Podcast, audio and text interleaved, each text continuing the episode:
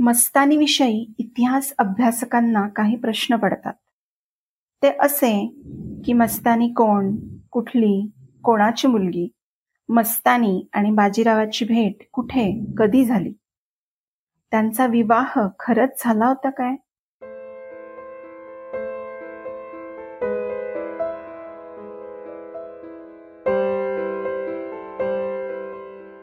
नमस्कार श्रोते हो ग्रंथप्रेमी या तुमच्या पॉडकास्टमध्ये तुमचं सर्वांचं खूप खूप स्वागत.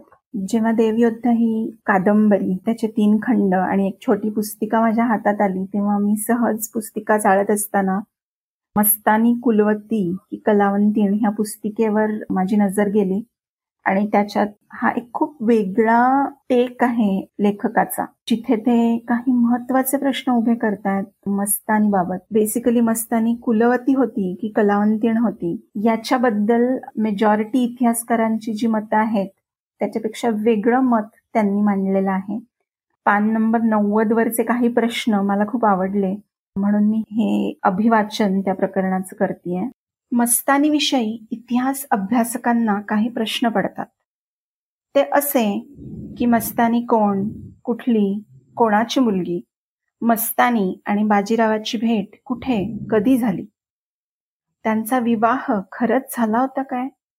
ती पुण्यात कधी आली? शनिवार वाड्यात ती राहिली असावी काय?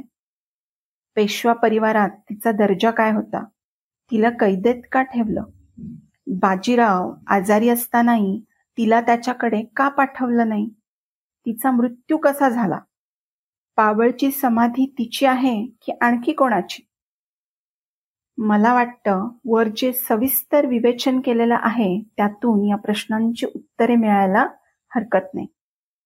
या अभ्यासकांना मलाही मग काही प्रश्न विचारावेसे वाटतात.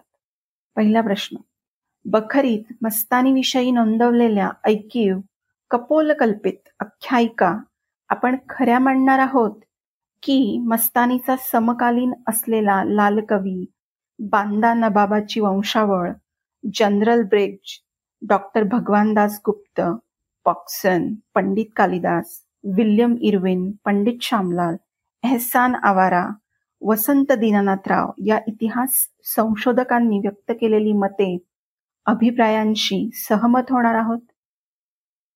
दुसरा प्रश्न. मस्तानी कलावंतीण असती तर बाजीरावाने तिच्या इतमामासाठी शनिवार वाड्याशेजारी स्वतंत्र महाल बांधला असता का? तीन गावे तिला इनाम दिली असती? पाबळला तिच्यासाठी आठ बुरुजांची गढी नि वाडा बांधला असता? काशीबाई आणि राधाबाईंच्या तुलनेत मस्तानी अशी कोण लागून गेली होती? म्हणून तिचा एवढा मान मरातब राखण्यात आला. हिंदुस्थानचे राजकारण हलवणारा तो समर्थ पुरुष एका कलावंतणीच्या प्रेमात पडून तिची एवढी बडदास्त राखण्या एवढा अविवेकी लंपट होता. असे या संशोधकांना म्हणायचं आहे काय? तिसरा प्रश्न. छत्रसालने मदतीचा मोबदला म्हणून जो साडे तेहतीस लाख उत्पन्नाचा मुलूक बाजीरावाला बहाल केला तो नानासाहेबाने जहागीर म्हणून इतर कोणाला न देता सहा वर्षाच्या समशेरलाच का दिला?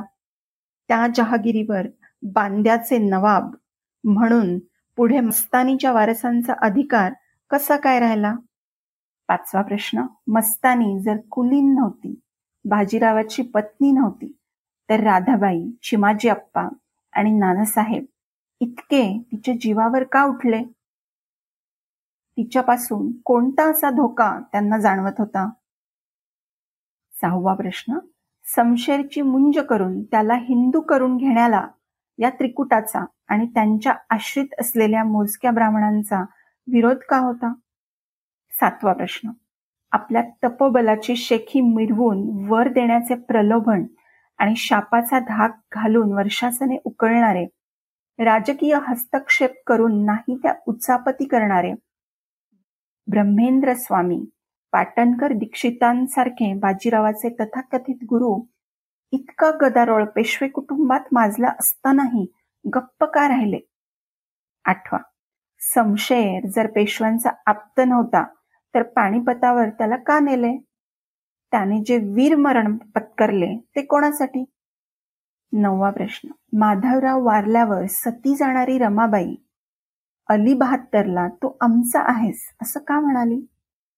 दहावा प्रश्न. नाना फडणवीसांसारखा मुत्सद्दी अली बहादरला धनी का संबोधित होता? बाजीरावाचा तो औरस पुत्र होता म्हणूनच ना? अकरावा प्रश्न. समशेरची स्त्री मेहरबाई आणि त्या कुटुंबातल्या नंतरच्या स्त्रियांचा उल्लेख कागदपत्रांत श्रीमंत महाराज साहेब असा आदरार्थी करण्याचे कारण काय? बारावा प्रश्न.